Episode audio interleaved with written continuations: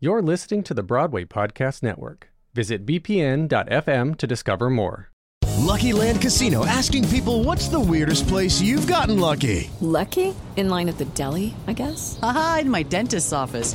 More than once, actually. Do I have to say? Yes, you do. In the car before my kids' PTA meeting. Really? Yes. Excuse me, what's the weirdest place you've gotten lucky? I never win and tell. Well, there you have it. You can get lucky anywhere playing at LuckyLandSlots.com. Play for free right now. Are you feeling lucky? No purchase necessary. Void where prohibited by law. 18 plus. Terms and conditions apply. See website for details. Hello, it is Ryan, and we could all use an extra bright spot in our day, couldn't we? Just to make up for things like sitting in traffic, doing the dishes, counting your steps, you know, all the mundane stuff. That is why I'm such a big fan of Chumba Casino. Chumba Casino has all your favorite social casino style games that you can play for free anytime, anywhere with daily bonuses. That should brighten your day a little. Actually, a lot. So sign up now at chumbacasino.com. That's chumbacasino.com. No purchase necessary. VGW Group. Void were prohibited by law. See terms and conditions. 18 plus. As most theater artists have been away from the stage for almost a year and a half, there has been a lot of soul searching, a, a lot of reckoning, not only with ourselves, but also with the industry. In part two of my conversation with Broadway actor Will Swenson, we talk about the joys we feel as theater begins to open up again, but also talk about the changes we want to see and the hope of a better path forward. We got to put new, young, colorful, diverse people on the boards of all of these theater companies that can be imaginative and insistent that we make it different, we make it accessible, and make it affordable. Hello and welcome to part two here on Why I'll Never Make It, one of FeedSpot's top 25 theater podcasts. I'm your host, Patrick Oliver Jones, and each week I explore the realities of what it really means to make it in the performing arts. The website is whyillnevermakeit.com, where you can show your support and help me further the mission and reach of this podcast. For as little as $5 a month, you'll get special bonus episodes available only to podcast supporters. Learn about all that and more at whyillnevermakeit.com or click on the link in the show notes. As Will and I came to the end of part one of our conversation, we were talking about the deeper questions of who we are as artists and as individuals, and the absolute importance of bringing ourselves, uh, our full selves, to the stage. Now, this is certainly one of the biggest lessons that we have to learn as actors and performers.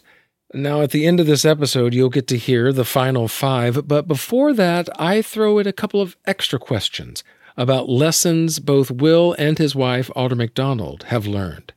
But first, we talk about Will's performance in the Broadway revival of Hair back in 2009. It was certainly a vast departure from the Will I had known both on stage and off, and it seemed as though that show and the character of Berger in particular allowed him a freedom and an energy that he had never gotten to express on stage before. For sure, hundred percent. I mean that that show in particular is like if you're not to buy into the uh, idea behind it, then you might as well not be in the show. But it was all about freedom and and authenticity and and being true to the moment. Like like you know, the goal was every night to go out. And that first time when I would walk out on stage after the opening number, and just my my first line was hello, and I would just say and like if I could say hello genuinely to the audience every night, like really look at them and actually say hello, not like this is my line, but like I'm, I'm tearing up talking about this. That's funny. but I knew I knew that the show would be in the right pocket because it was going to be real. It was going to actually I was actually greeting that audience. Yeah, yeah. There's such a connection that we can have with an audience that yeah, it's it's more than performative. It's it's a, a, an emotional, sometimes spiritual, but there's a connection there that is so it's it's so visual. It's it's tangible in this abstract kind of way. It's magic. It's magic. I miss it so much. I'm going to cry talking about this too. Yeah. I just I miss it so much. Having worked in TV for the last couple of years, like it's a great art form and, and I've learned a ton and it sure pays a lot more than theater in general. But but there's no replacing that magic in the room. Like oh, oh I, the first day that I walk in to an in-person audition for a theater show, I, I may break down. I, I it, it's going to be an emotional time just to right. see people on the other side of a table connecting, right. singing. It's yeah, I can only imagine what that's going to feel like. Yeah, I'm like mentally preparing myself for the first night back because I think the show is going to stop because the actor on stage, Will Swenson, is going to just be sobbing, and they're okay, time to move on. We have to perform a show, but but uh, gosh, what a what a vacancy it's been. Yeah, yeah, I, uh, I am working with the Tonight Show, and recently they did a, a Broadway's Back kind of episode, and you know mm-hmm. had, had many familiar faces, Broadway faces there. And and I was talking with with Jimmy afterwards, and he said that the the audience was crying.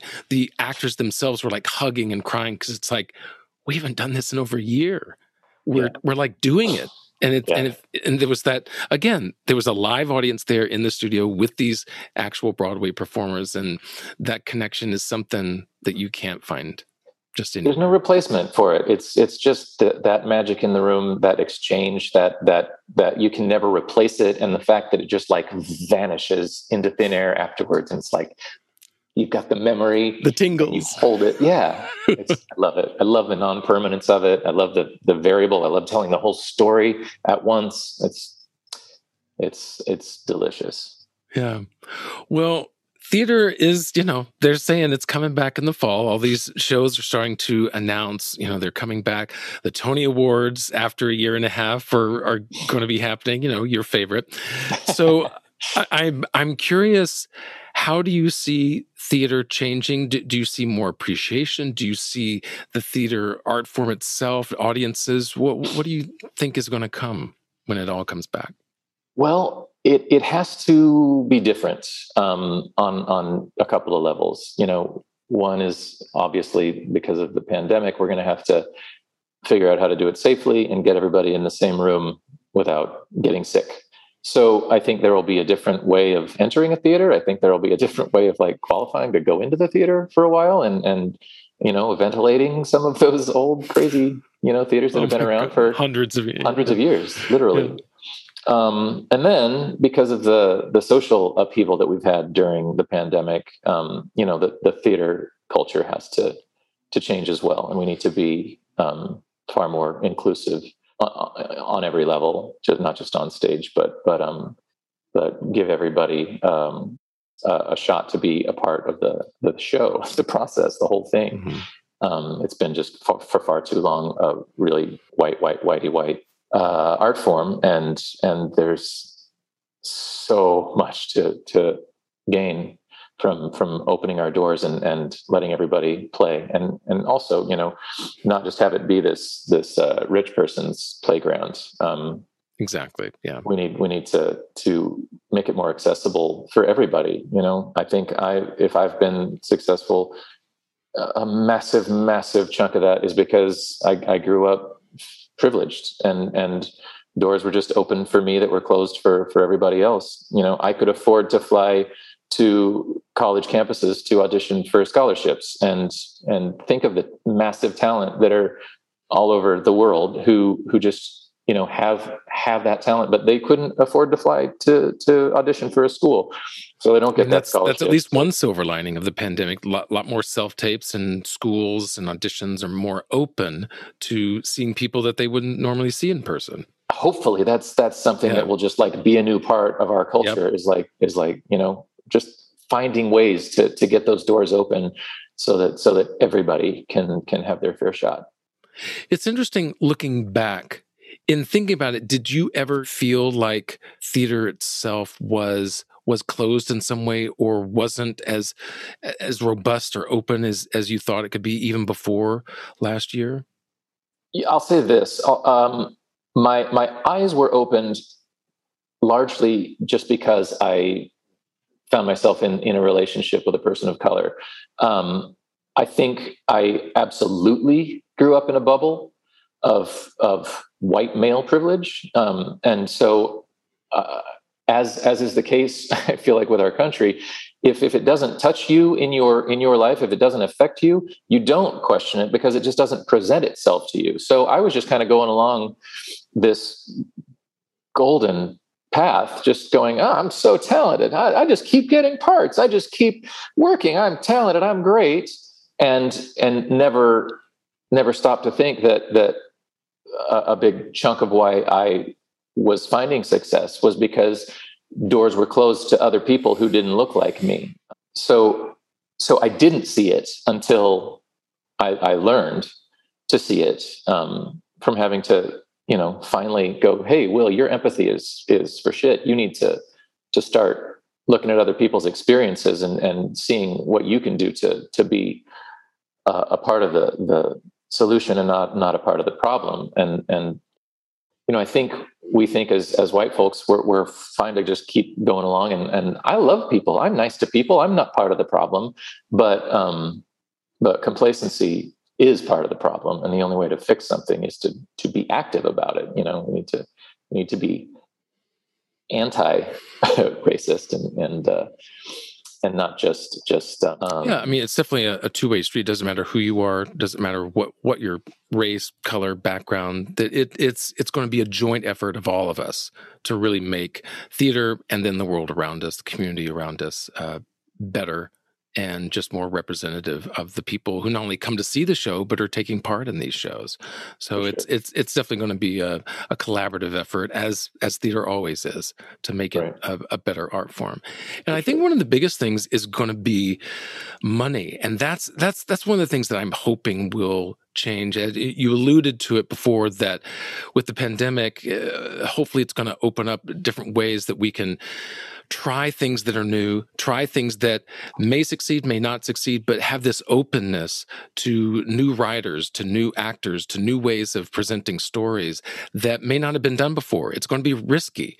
And mm-hmm. Broadway is averse to risk by the sheer nature yeah. that shows cost 15 million to make and they don't want to lose a dime of that. Yep. So it's I think it's going to be a struggle to find ways to make Broadway accessible and affordable on both yeah. ends. I know it. I know it. Like we've got all this hope for it being changed, and then somebody sent me a screenshot of of trying to buy tickets to to Music Man the other day, and I think that you know it was like twelve hundred dollars for an orchestra seat, and I was just like, oh yeah, we've we've learned so much. Um, I mean, I, I I don't know.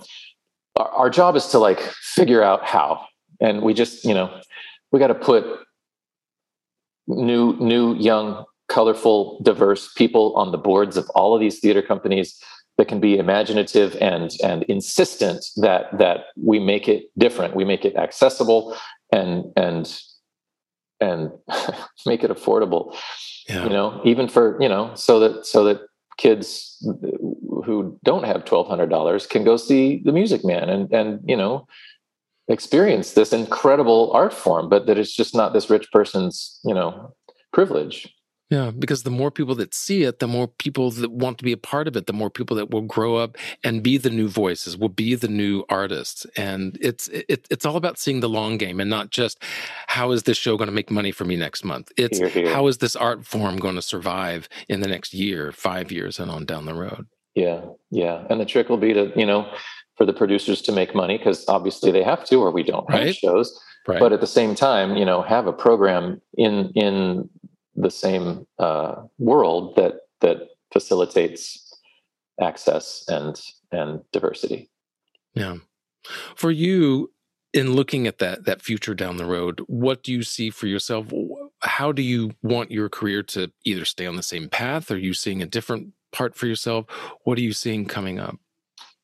I just I'd love to keep working. Um, right. I I I've loved the last couple of years working more in front of the camera because I'm learning a ton.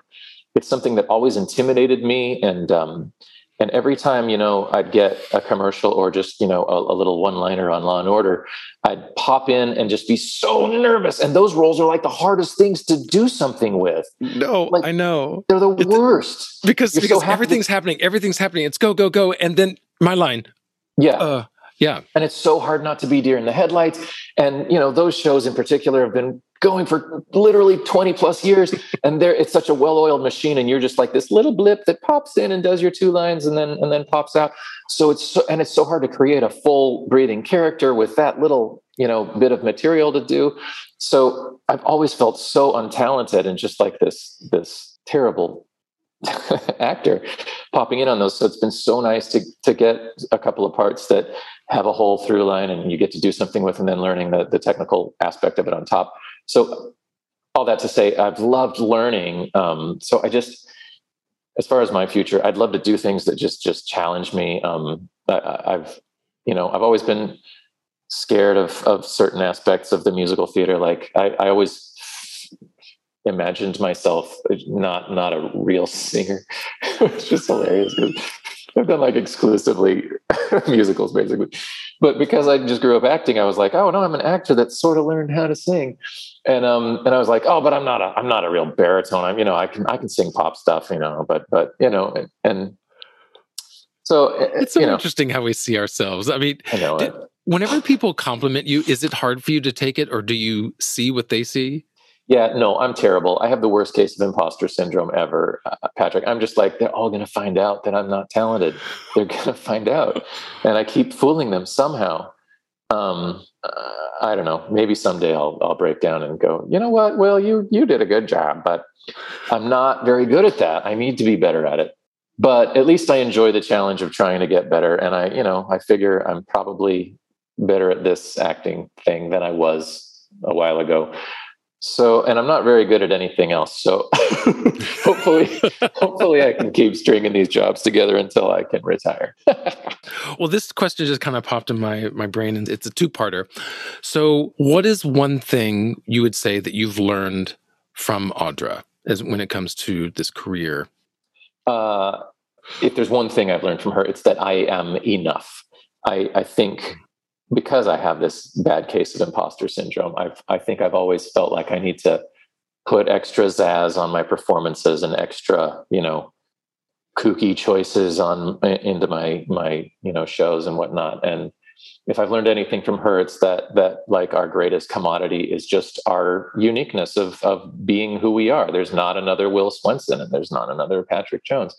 And and the second that we acknowledge that we are so unique, just in that we are ourselves, and instead of me doing a you know a, a Kevin Kline impression to try to be as cool as Kevin Kline or or Marc Kudisch or somebody, uh, you know, the second that I go, you know what, I'm I'm Will Swenson, and that's awesome. It's totally enough. And the second that I hold that uniqueness as a as a commodity and not and not a shortcoming, it, it is gold. And I think that's probably the main thing that I've learned from Audra.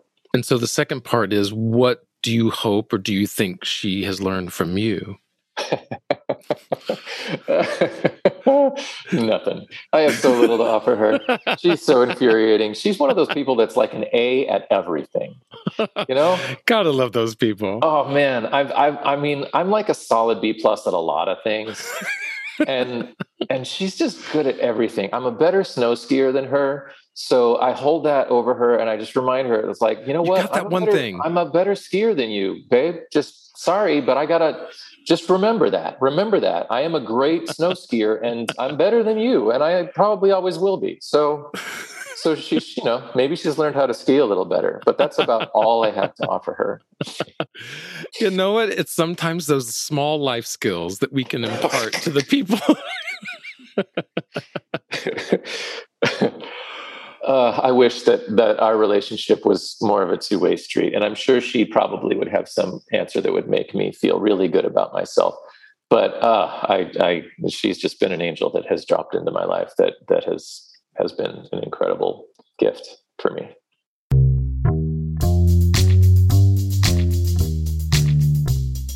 so now we have these five final questions. So, number one, if you could have any other job outside of the arts, what would you do? Oh my gosh, I'm not very good at other stuff, Patrick. Um, Well, skiing. You, you got I'd be a ski bum. I could totally be a ski bum. Absolutely. I don't think I'd want to be a ski instructor because then I'd be like just upset that I had to teach these people because I would just want to be on the Want hill. ski? So maybe oh ski racer. Yeah, I'd be I'd be like on the ski on the US ski team. That's Oh, right? or a potter. I recently am I'm in the process of learning how to to make pottery like on a wheel. I love Oh, it. I'm wow. obsessed with it. Maybe so, I so like be a the clay pottery that you Yeah. form. Yeah. I got to do that in Jamaica, and it was it was really fun. So and, and I mean, the slightest movement, and then it's off, and then you Oh, kind it's of so fix hard. it. and- It's so hard, Yeah. but I love it. I love it. I want to get so good at it, but early stages. But I could do that. That'd be awesome. Yeah, there you go. All right. I like pottery. All right. Number two, what is a bucket list role or show that you still hope to do? I mean, something new. I love the new stuff. My favorite thing is creating something from scratch. I, I always kind of cringe a little bit at the preconceived ideas of what a, a, a role should be because of the previous incarnations of it.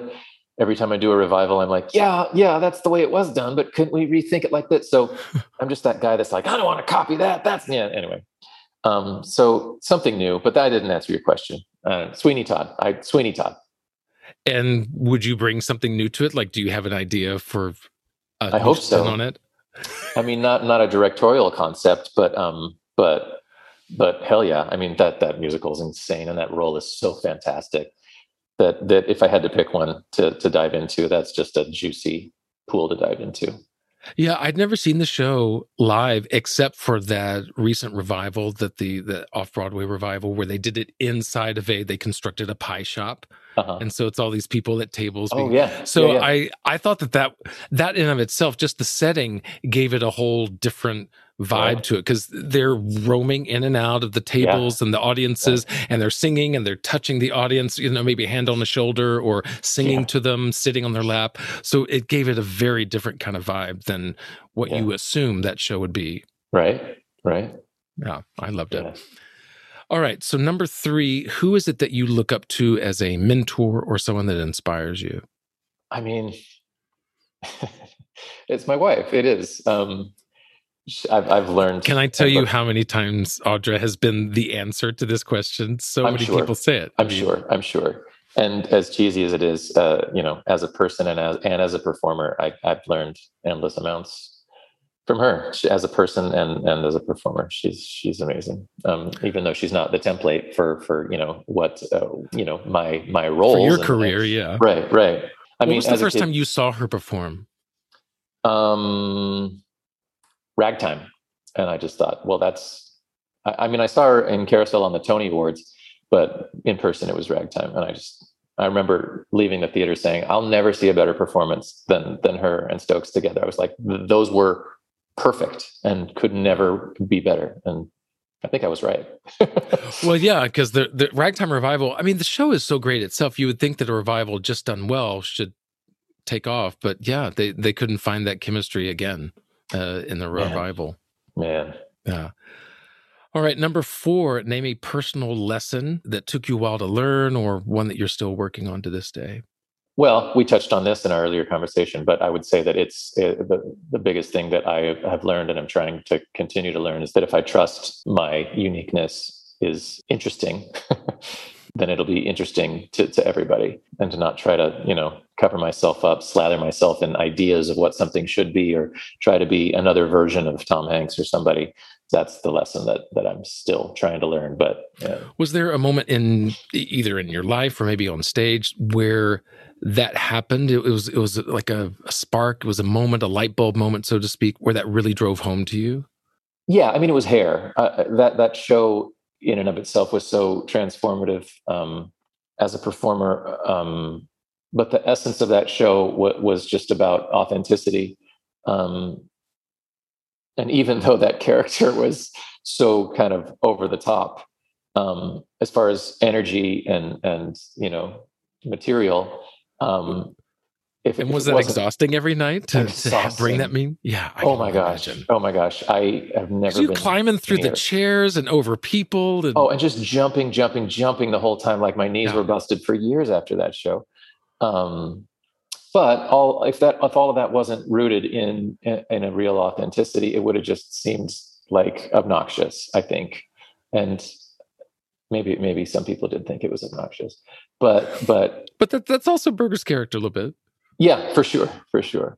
But I'd say, yeah, hair was was the time where I, where I recognized that the commodity was authenticity. It, it wasn't just energy. It was it was it was honesty at its core, and then and then you put you put the crazy on top of the honesty. And uh, I imagine Priscilla was much the same way because there's that balance of this over the top drag queen wonderfulness with these real, honest characters who are struggling. Yeah, hopefully a bit. Um, some more than others, right? Seems Mhm. like. If, if the, well, the well yeah, because it's a matter of if, if you bring enough of yourself, then it's something you can latch onto and create consistently night after night. But if it's too far removed, then yeah, you're having to kind of find it every night. So there's Right, yeah, right. that balance. Yeah, I don't want it to be floating over here the whole time. Otherwise, it's like less accessible. This leads us to number five, which is what is the most useful advice you have received? you know sometimes we get asked to teach these master classes or or you know uh, audition workshops or that sort of thing. And um, i got asked to do one a while ago and all the kids were supposed to do a monologue. And this girl was like well i'm i'm deciding whether i want to do this one which i probably should do or i, I wrote this other thing and i was like oh well what did you write and she was like well it's just that i don't, I don't really really connected to to any of the suggestions that my teacher gave me. So she, she was like, I, I wrote this one and it was, and I was like, oh, we'll do that one. That sounds so interesting. And it was, it was kind of just like her story about coming to terms with her sexuality. And it was so great. It was so great because it was so connected to who she was.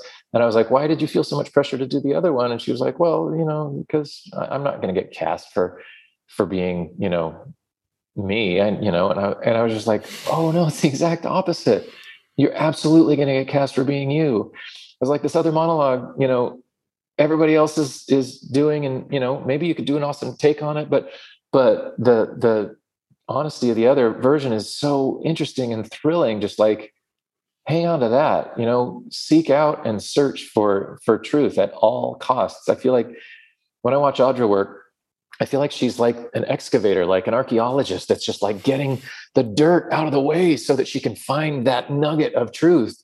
And so that's that's the main thing is like be relentless in in the pursuit of truth and, and authenticity. Well, you have been our little angel today. So thank you for dropping in on this Aw. podcast. well, thanks, Patrick. It's been nice, uh, you know, catching up. I'm sorry it was all about me. I want to. I want now. Now let's stop and we'll we'll do the you Right. version. I'll flip it Right. and then we'll we'll talk. Love it. Love it. All right. Well, thank you so much, Will. For sure, man. It's been a, it's been a pleasure.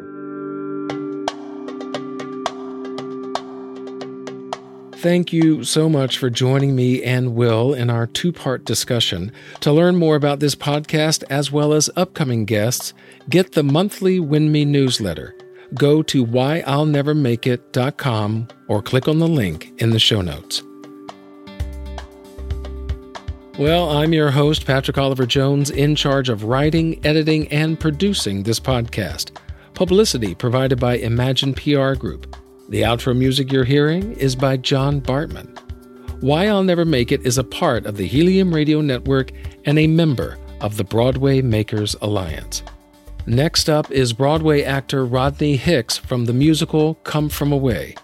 Join he and I next time as we talk more about why I'll never make it. Now, as a little treat for sticking around to the very, very end of this episode, I wanted to share with you a little blooper that happened during our interview. At one point, while Will was answering a question, a certain VIP happened to send him a message. Yeah, there's always that question of like how much of yourself, your your actual self, how much of Will Swenson do I bring to each role? Because you want it to be based in reality. But then, of course, you know, I am not Berger, and I am not Tick, and I am I am not Javert. But you want you want that sort of anchor reaching down from the role to so that so that you know it comes from an organic place. I guess. Sorry about that. Nope, Just got a text from Audra McDonald. Oh my gosh, wait, you know her? I've I've gosh. worked with her before. That's amazing. You know what I mean. hey, Wink. Ah.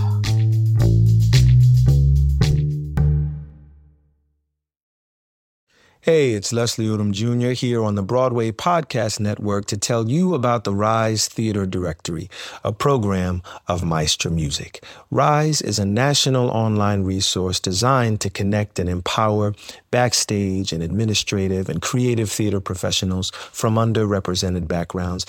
If you work or aspire to work in the theater community, this can help you find your next project. And if you hire theater professionals, search the Rise Theater Directory to find your next team. Create your profile now and get more information by visiting risetheatre.org. That's theater with an R E R I S E T H E A T R E dot org because only together we rise. Judy was boring. Hello. Then Judy discovered ChumbaCasino.com. It's my little escape. Now Judy's the life of the party. Oh, baby, Mama's bringing home the bacon. Whoa, take it easy, Judy. The Chumba life is for everybody. So go to ChumbaCasino.com and play over 100 casino style games. Join today and play for free for your chance to redeem some serious prizes. chumba ChumbaCasino.com. No purchase necessary. Void where prohibited by law. 18 plus terms and conditions apply. See website for details.